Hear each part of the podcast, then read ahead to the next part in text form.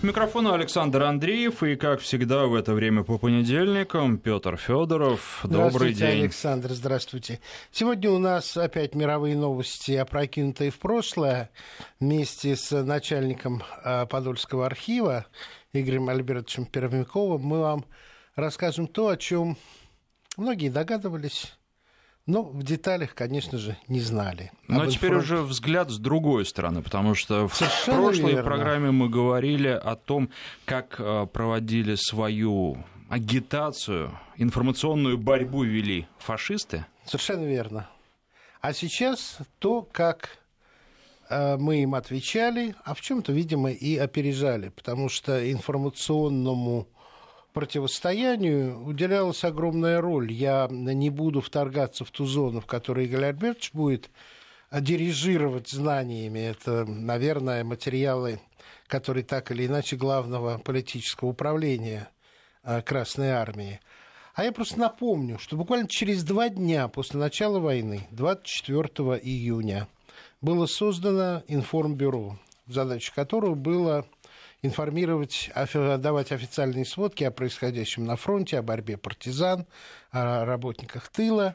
И вот чтобы было понятно, с каким, с каким вниманием к этой теме относилось руководство нашей с вами страны, я просто назову имена писателей, которые были вовлечены в литературную группу Совинформбюро. Это Всеволод Иванов, Вера Индер, Валентин Катаев, Борис Лавренев, Леонов, Новиков Прибой, Петров, Евгений Петров, Борис Полевой, э, Сейфулина, Сергей Вценский, Симонов, Ставский, Тихонов, Толстой, Тренев, Фадеев, Федин, я не всех называю, Чуковский, Шагинян, Шолохов, Оренбург. Ну, можно сказать, президиум съезда советских писателей, лучшие силы. А, наверное, очень трудно было в самое первое время – потому что сводки Совинформбюро иногда подавались иносказательно. Допустим, если в сводке Совинформбюро шла речь о том, что бои идут на Смоленском направлении, люди через какое-то время понимали, это означает, Смоленск уже захвачен немцами. И только через это сообщение подавалось, что с тяжелыми боями оставлен город Смоленск. Как мне объясняли а, люди, которые еще помнили те времена, было сделано вот в надежде на то, что вдруг удастся отбить, потому что был жесткий приказ Сталина отбить Смоленск, его пытались отбить. И не сразу сообщали о потере городов. Такая была а, жестокая необходимость войны. А, но, Игорь Альбертович, я прав о том, что ваша область, а, скажем, а, раскрытия того прошлого больше касается э, работы политуправления РКК. Да, здравствуйте, уважаемые коллеги. Ну вот Петр Федорович э, некоторые моменты из тех, которые я хотел сказать, опередил меня и сказал, но я их разовью в любом случае. Спасибо. Да. Значит, ну что такое спецпропаганда? Зачастую мы все о ней знаем, я и учился. Да, ну так видно, видно рука мастера. Мы о ней считаем, что каждый знает. Мы думаем, что это э, жесткое противостояние против войск противника. И нам кажется, что мы о ней все знаем. Но это не совсем, конечно, так. Э, что хочется сказать? Прежде всего хочется сказать, что в период действия и существования рабочей крестьянской Красной Армии и молодой страны Советов наше руководство позиционировало специальную пропаганду как специальный вид обеспечения боевых действий. Ну, это все говорит. Что такое вид обеспечения боевых действий? Это организация той работы, которая способствует достижению задачи войсками, способствует уменьшению потерь в войсках и улучшению всех тех э, целей, которые поставлены перед войсками в самый кратчайший период. Это обеспечение боевых действий. Активное влияние на сознание, моральное состояние и психологию войск противника. Это и есть специальная пропаганда среди войск и населения и пленных противника.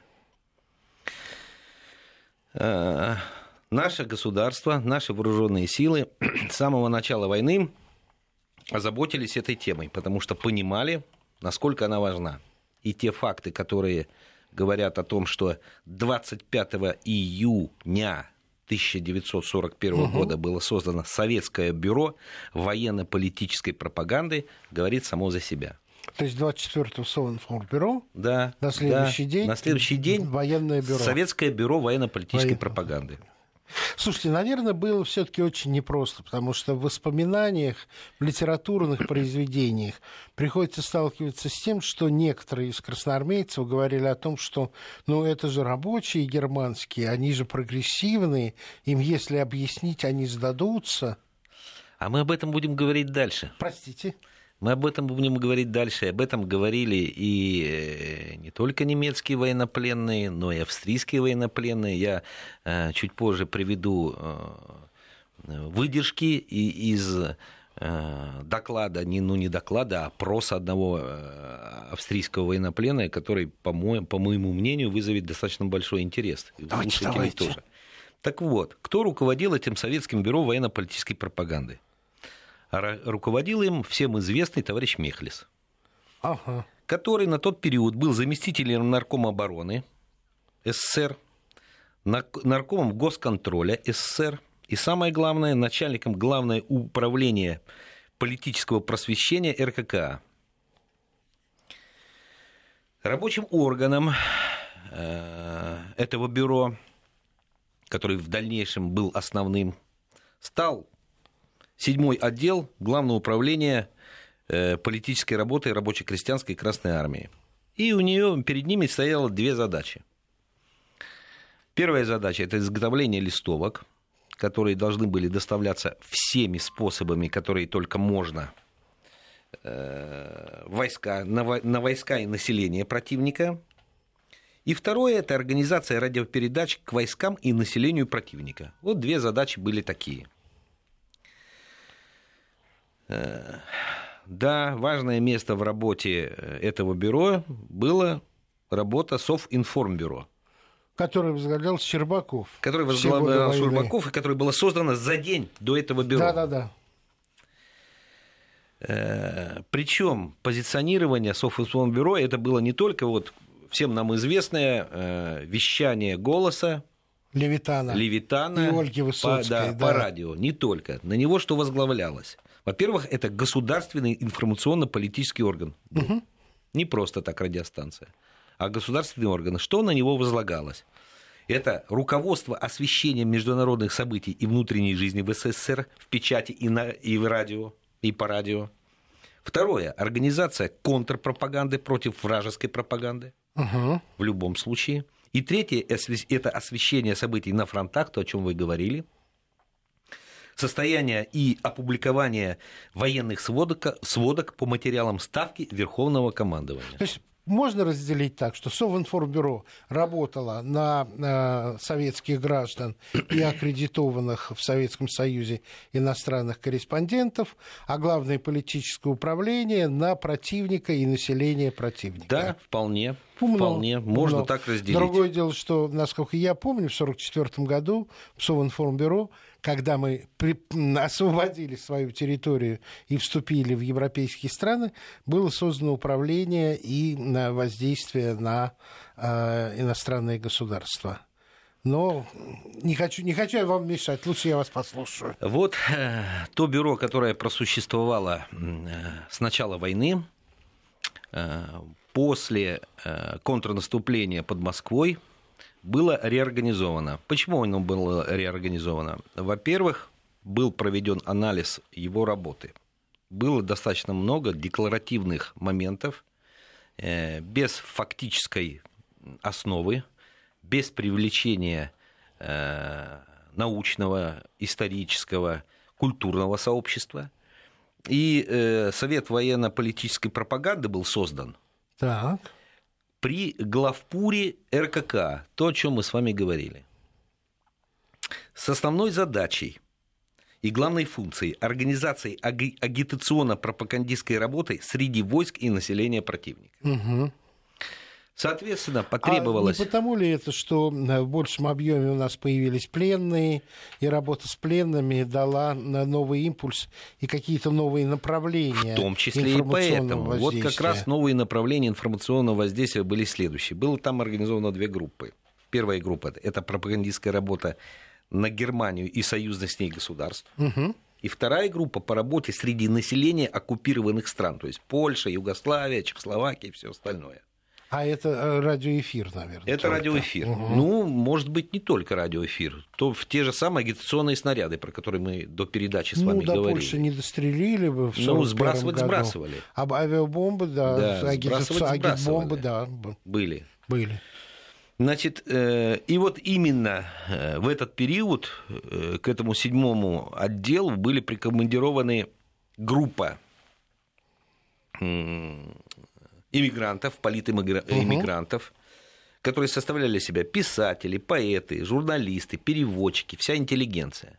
И была создана еще одна группа, которая уже действовала в масштабах этого отдела. Это карикатуристы были, портретисты были, э, плакетисты были и графики. То, о чем мы с вами угу. все знаем. Все ну, да. плакаты, все карикатуры и все остальное. Вот это был костяк той организации, которая занималась спецпропагандой.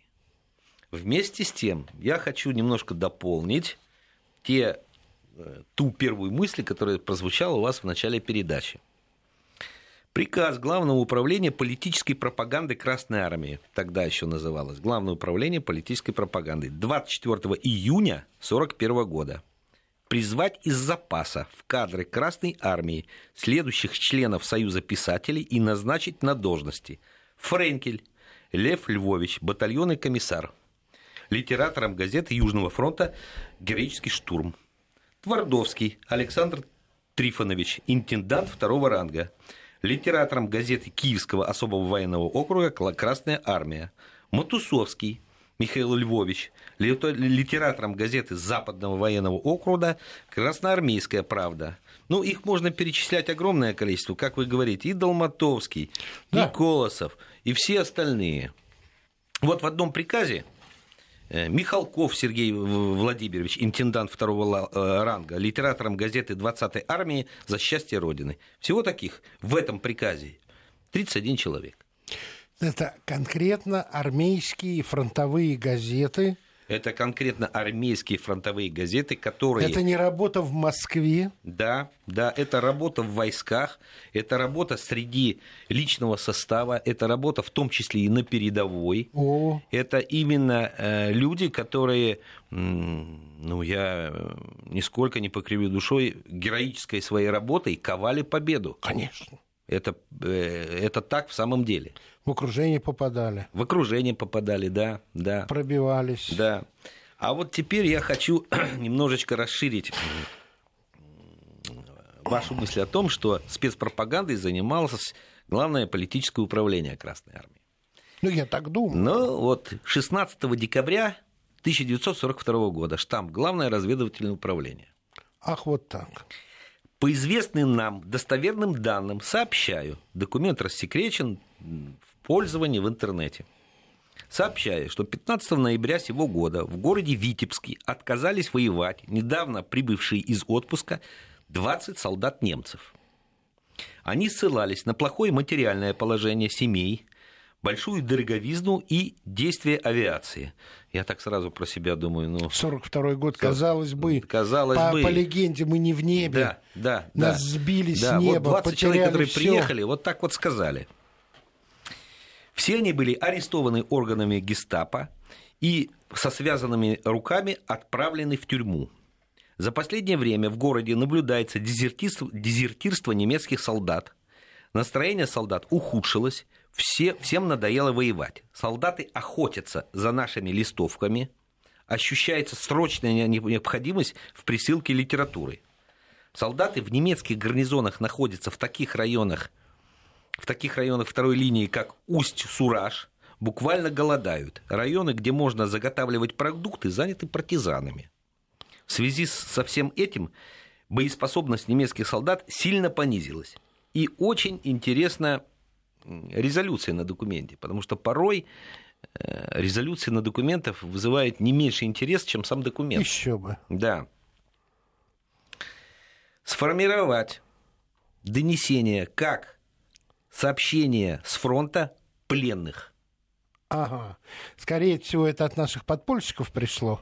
Скорее всего, это да. А это, его решили транспонировать а, как э, да, рассказы пленных. Да, дабы не Умно. навредить нашей работе. Еще бы. Да, да. Если, вот, пожалуйста. Если, если гестапо узнало бы, что такого рода информация приходит, то есть я вижу двойную цель для большей убедительности среди войск противника и чтобы скрыть реальные источники источник. информации. Умно. Да, да, вот так вот. Так что работали на э, спецпропаганду, в том числе и, и разведчики, и, и разведчики. И подполье и да. подполья, и комсомольцы, э, которые распространяли листовки, которые э, разбрасывали их в месте, где они жили, чем ну, вы знаете, тоже... я еще одну вещь хочу сказать. Почему я так, с таким интересом жду вашего прихода? Потому что для 1942 года это для меня совершенно не... Это правда, это истина. Не совпадает с тем, что навеяно вокруг когда еще в 1942 году вермахт казался чем-то монолитным, несокрушимым, а оказывается уже... Да, да. Ну, коллеги, настроения... я ничего не придумываю, передо мной лежат документы, и я так одним глазом Именно не заглядываю. поэтому это интересно. Это да, я еще раз да. говорю, что э, история — это новости, опрокинутые в прошлое. Я узнал большую новость сегодня, вот только что от вас. Интересное направление работы – это работа Национального комитета «Свободная Германия». Так. Потому что при анализе тех э, ошибок, которые были допущены в первый период войны, угу. Ну, отчасти я о них упомянул. Отчасти, да, мы о них говорили. Было определено, что надо все больше и больше и больше привлекать э, немцев-антифашистов. Потому что одно дело слушать эм, советского гражданина, который говорит на немецком языке, а другое дело слушать своего соотечественника, который с той стороны вещает э, на передние рубежи войск э, ту информацию, которую, в принципе, солдаты тоже слушали, слышали и ждали. Э, что здесь написано? Наша пропаганда может быть только в том случае, э, может только в том случае рассчитывать на успех, если она ведется немцами для немцев. В этом отношении надо действовать смелее. Как показал опыт, в нашей армии не было ни одного случая предательства или измены со стороны антифашистов. То есть это люди были... Какой год? Это был 43-й год. Отлично. Э, люди э, Дальше О чем понятно, что не было. Они не самое тяжелое время предательства не да, было. Да, они не запуганы были они не были, они э, над ними не стояли часовые с автоматами. Да. Это были люди истинно верившие э, в, честность на, с, войны с нашей стороны и в неотвратимость э, крушения, крушения фашизма. фашизма. А для немцев это было очень важно. И они Чё? об этом говорили. И, и, и они слушали эти радиостанции. И немцы, когда наши радиостанции вещали в их сторону, э, во-первых, активизировалась их контрпропаганда сразу же, о чем говорят документы. Угу. Сразу же начинались обстрелы, о чем то же самое и фильмы показывали, да. и в документах это говорит. То есть они старались и издавались отдельные приказы сразу же по противодействию пропаганды советских войск на, на фашистскую сторону. Угу. Об этом тоже э, шли разговоры. Необходимым условием успешного проведения работы от имени Национального комитета является наличием представителей его в каждой дивизии, армии и на фронте. То есть э, с ходом боевых действий Но это, же, представители... а, это же армия немецких патриотов. Да, ну, не да. армия, я бы сказал, Но полк. огромное количество полк. людей, да. Мало того, они, вот я когда изучал материалы, дивизии они э, ведь э, принимали активное участие в проверке тех военнопленных, которые переходили бы на сторону нашу или были захвачены, и буквально на следующий день выявляли определенное количество людей, вот, например, 280 человек было захвачено э, в рамках одной контрнаступательной операции. ну, скажем так, может, не операции, а эпизода. Эпизода. 260 человек. В этот же день туда пришли представители Национального комитета «Свободная Германия», поговорили с людьми, и из них 46 человек на следующий день пошли на немецкую территорию, то есть на территорию, занятую противником, для того, чтобы проводить агитационную работу. Ничего и, себе. Да, и для того, чтобы с задачей я, прийти я честно нам... думал, что выявляли эсэсовцев или возможных Нет. агентов. Ну, может, а можно 46 сказать, человек 46 человек не побоялись да, вернуться назад. назад. И из них, из этих 46 человек, 48% э, вернулись и привели с собой от двух до четырех человек. И что интересно, э, разговор был э, об одном человеке в докладе. Э, значит, ему было предписано, ну, во-первых, наши обрисовали легенду, почему его сутки не было. Угу. И через два дня ему было предписано вернуться назад с тремя людьми. Разведчики наши его туда переправили, организовали переход. Через два дня он не пришел. Ну, непонятно почему. Расстреляли, э, поняли, чем он там занимался, или остался на стороне противника. Второй документ, который я читаю, через 15 дней он вернулся на другом участке фронта. Э, почему не пришел вовремя? Потому что его немцы отправили в фильтрационный батальон рабочий ну, Понятно. на какое-то время. Он там пробыл неделю, после этого прибыл, выполнил то задание, которое ему было, ну, которое он считал правильным, и вернулся с людьми назад на нашу территорию. Вот Сейчас это в том числе спецпропаганда. Я просто хочу уточнить. Этих 48, почти 50 человек распропагандировали за сутки. Да. Фантастика. Да. Прерываемся на новости, после них продолжим. 17.36 в Москве. В студии Александр Андреев, Петр Федоров и начальник Центрального архива Министерства обороны Игорь Пермяков. Да, Игорь Альбертович, я вот после этих ваших конкретных примеров начинаю лучше понимать, почему тогда, в самое тяжелое время, 41-42 года, а, неопределенного 43 года, люди верили в победу, потому что, ей-богу, эти факты э, говорят о том, что при всем при том, э, монолитность врага и эффективность геббельсовской пропаганды на свою собственную э, нацию и на свою собственную армию несколько преувеличена, мягко выражаясь. И вторая вещь, которую тоже нужно отметить. Жизнь гораздо сложнее, нежели представление о ней.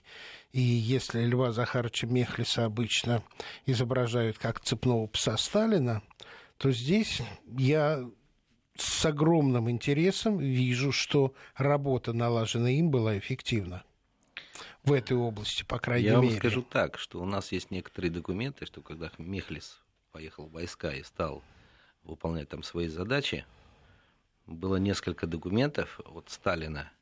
Хорошо он его там причесывал. Причесывал. Очень хорошо. И... За Керчь, когда он Козлову да, под себя да, подмял, да. причесал только так. Будь здоров как. Ваша позиция насквозь гнилая. Да, да, да, да. Именно об этом документе я и говорю. Значит, ну, вернемся к нашей теме. Да, вот эти вот ваши примеры, они просто для меня золотой фонд ведь, для размышлений. Да, ведь есть еще интересная тема. Есть тема поднятие боевого духа наших войск э, в самих окопах. Это то, что мы называли боевыми листками.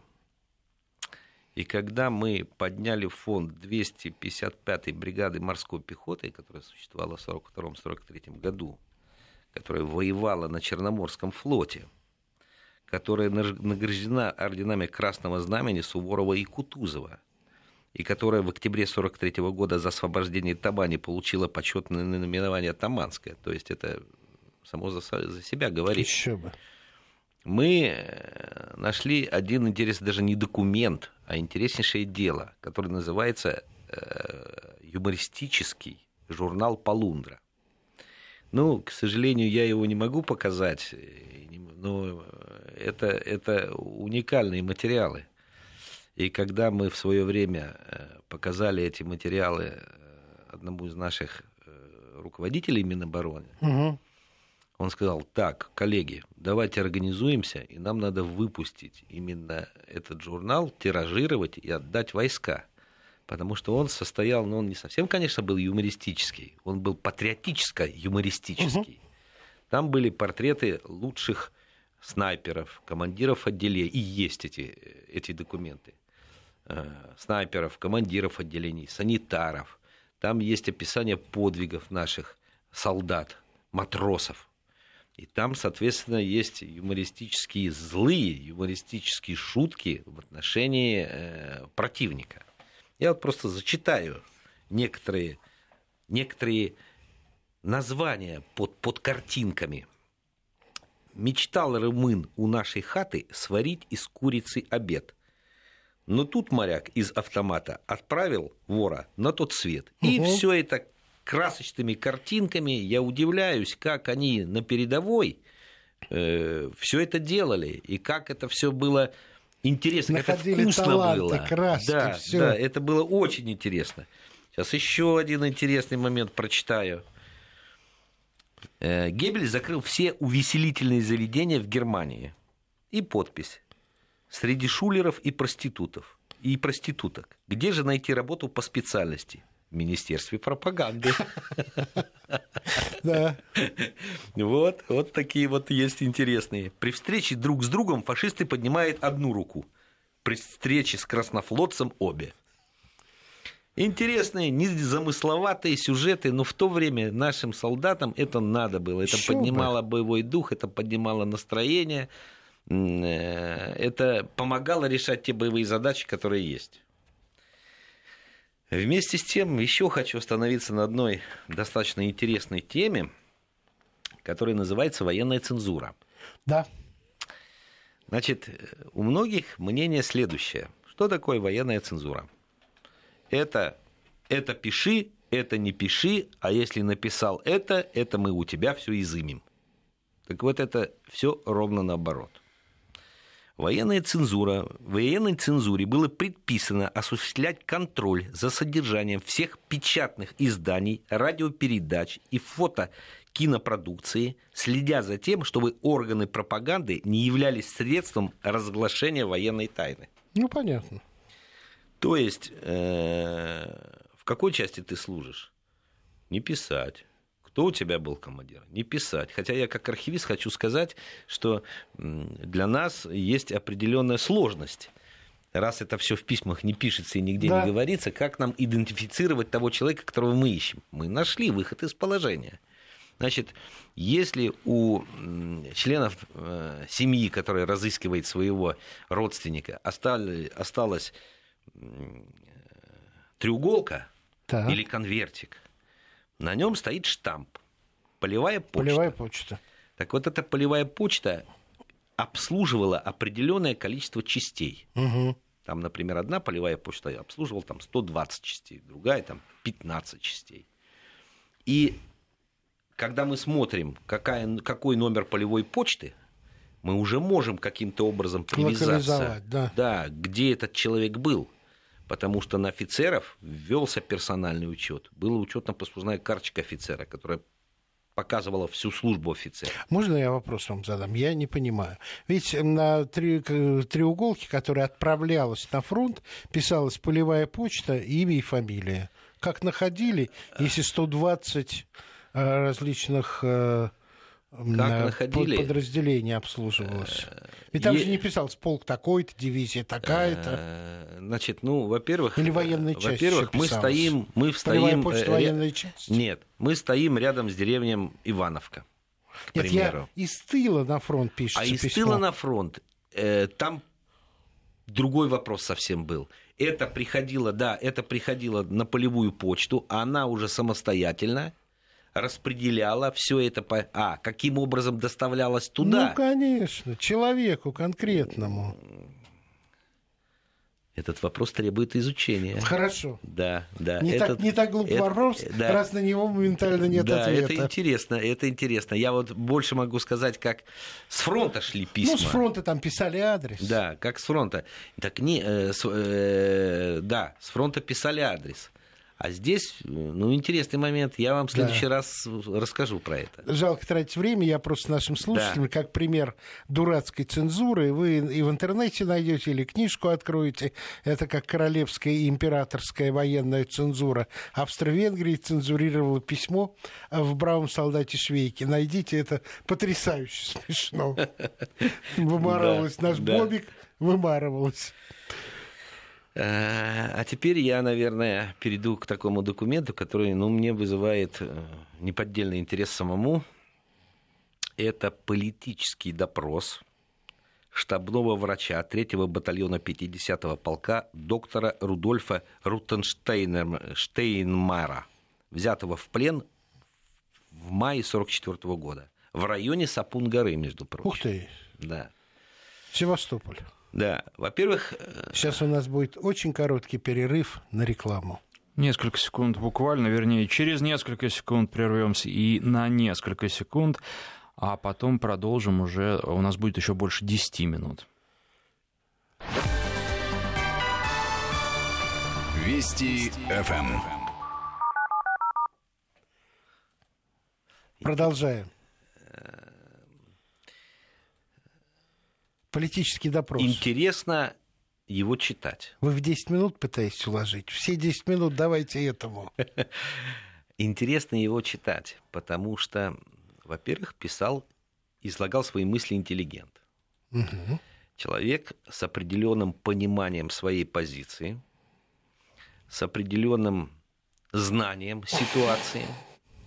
Человек, которого репрессировали как австрийца немецкие власти. Так.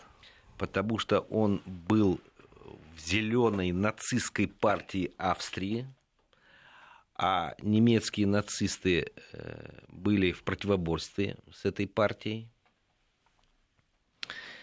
Э, и, Дольфуса, наверное, он Дольфуса, на немцев которая... Дольфуса, да. да Дольфуса. И, наверное, на немцев он смотрел немножко со стороны. Понятно. Вот что и интересно, что он смотрел немножко со стороны. А у него, судьба у него развивалась так, что он э, значит, вступил в эту партию вместе с отцом. Потом, когда немцы пришли к власти, они в тюрьму его не посадили. Они просто не давали ему работы. Ни ему, ни его отцу. Потому что он был член этой партии. Угу. И он работал на безвозмездных началах в одной из клиник городских. А потом, когда уже ситуация стала для него невыносима, он пошел в армию, э, участвовал в военной кампании во Франции, угу. а потом после Франции его э, перебросили на русский фронт. И там, на русском фронте, он уже попал в немецкую тюрьму, прифронтовую. Почему?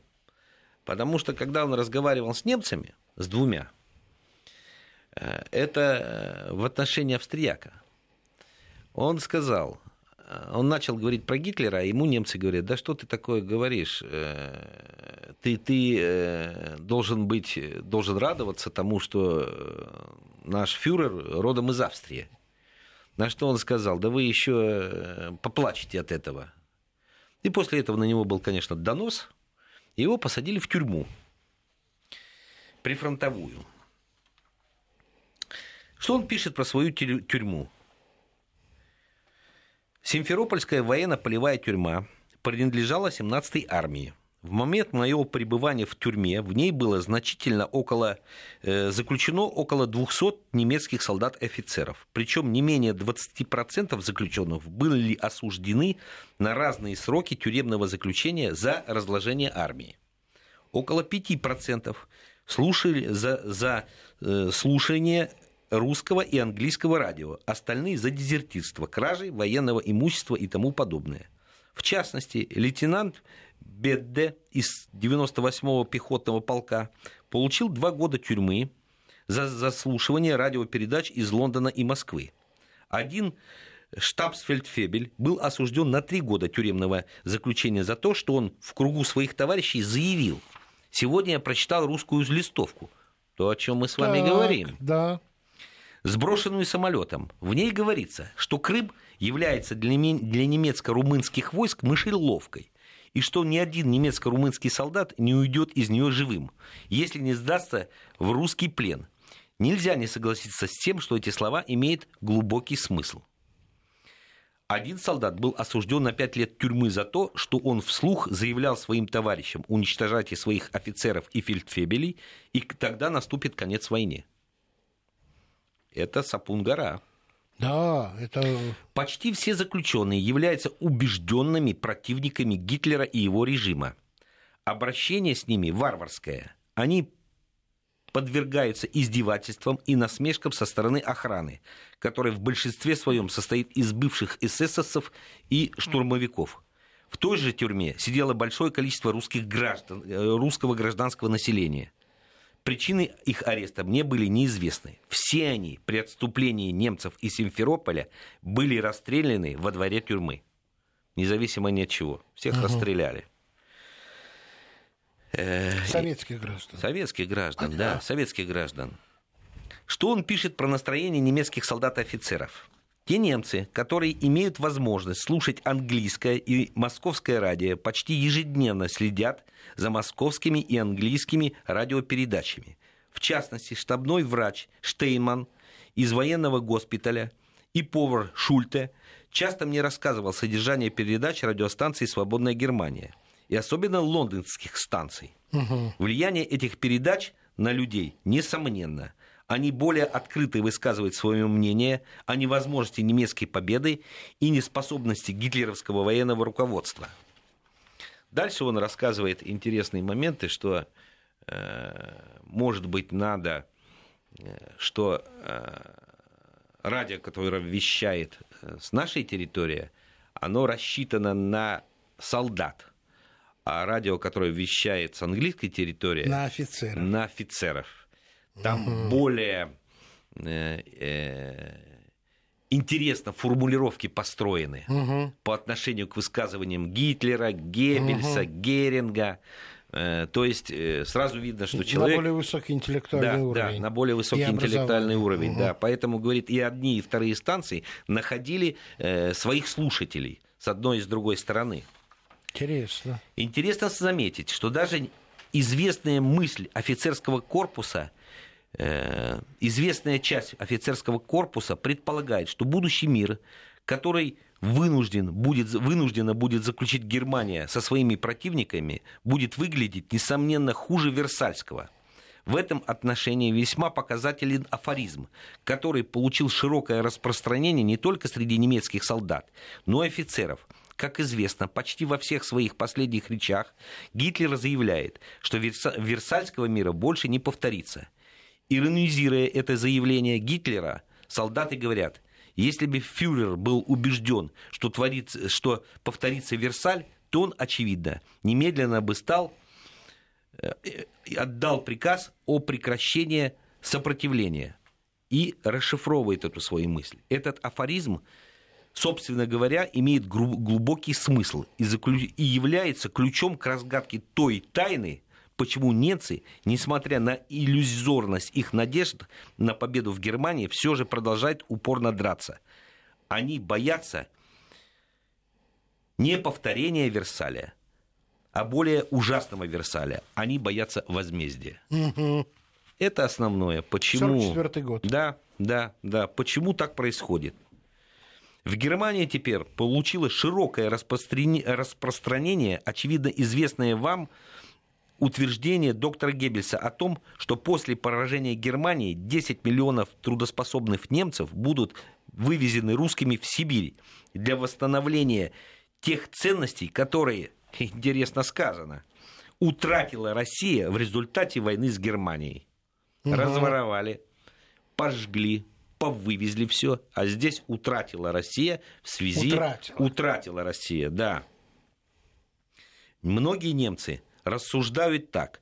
Если мы в 1941-1942 годах зверски обходились с русскими военнопленными, то у нас теперь нет никакого основания полагать, что русские после победы будут проявлять гуманность в отношении нас. Ну, в общем, здравое размышление. Ну, а почему нет? А почему нет? боязнь а, здравая. Да, а потому... почему некоторые псевдоисторики говорят, вот как вы там плохо относились э, к немецким военнопленным в лагерях? Во-первых, мы нет, неплохо мы к хорошо ним относились. относились. Нам Это в самой лучше. первой передаче. В самой первой передаче. А, а, правда, а правда в том, я разговаривал с пожилым немцем, который был взят в плен на Курской дуге. А, и когда их привезли на белорусский вокзал, они боялись выходить из вагона после того, как увидели, что они сделали с Россией. Да. Вдоль железнодорожного полотна одни трубы торчали.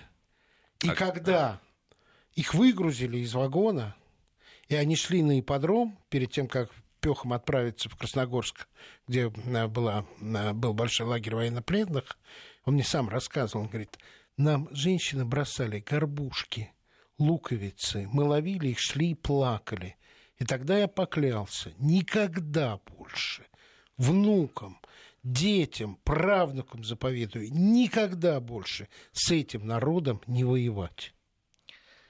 А когда начинаешь считать воспоминания про Свенцем, да. ну, здесь кровь в жилых стынет это конкретно. И про солдатский бордель. Даже да. не в лагерях, а в Смоленске. Да, да. И куда про девушек наших сгоняли. Э, лучших пыток эсэсовцев, которыми они э, подвергали наших военнопленных, и гражданское население. И как они детям глаза выкалывали, и как они проводили опыты на радужные роговицы глаз у детей. Было чего бояться, да, но мести да. не было. Да. И Были как они потом боялись, уничтожали эти э, кости дробильные машины. Да бегом, бегом, когда наши войска наступали, они должны были как-то скрыть, скрыть следы. Да, да. Поэтому что там говорить? Интересно очень пишет о немцах и немецком духе. Ну, то, что вы сказали, что он немножко со стороны э, как бы об этом говорит. Но мне кажется, будет не без интереса, если я прочитаю. Конечно, конечно. Для немца не существует дисциплины, кроме той, которая покоится на грубой силе и страхе. Хорошо. Единственная мораль, которую признает немец, это мораль грубой силы. Если для немца не установить этой морали, он будет грабить, убивать, насиловать и красть. Вот вам, пожалуйста. Да. Так сильно сказано. Сильно. Да? Сильно сказано. Образование немца удивительно ничтожно, но его воображение удивительно велико. Если бы глупость причиняла боль, то немцу пришлось бы постоянно плакать. Немец удивительно чванлив.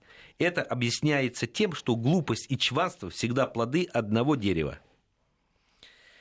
После данной мною характеристики немцам который является плодом моих пятилетних наблюдений над немцами, вы поймете те огромные трудности, которые должны преодолеть ваша пропаганда, обращаясь к немецкому народу и армии. Вот здесь мы должны поставить точку. Жалко с наступающим праздником. С наступающим всех да. праздником.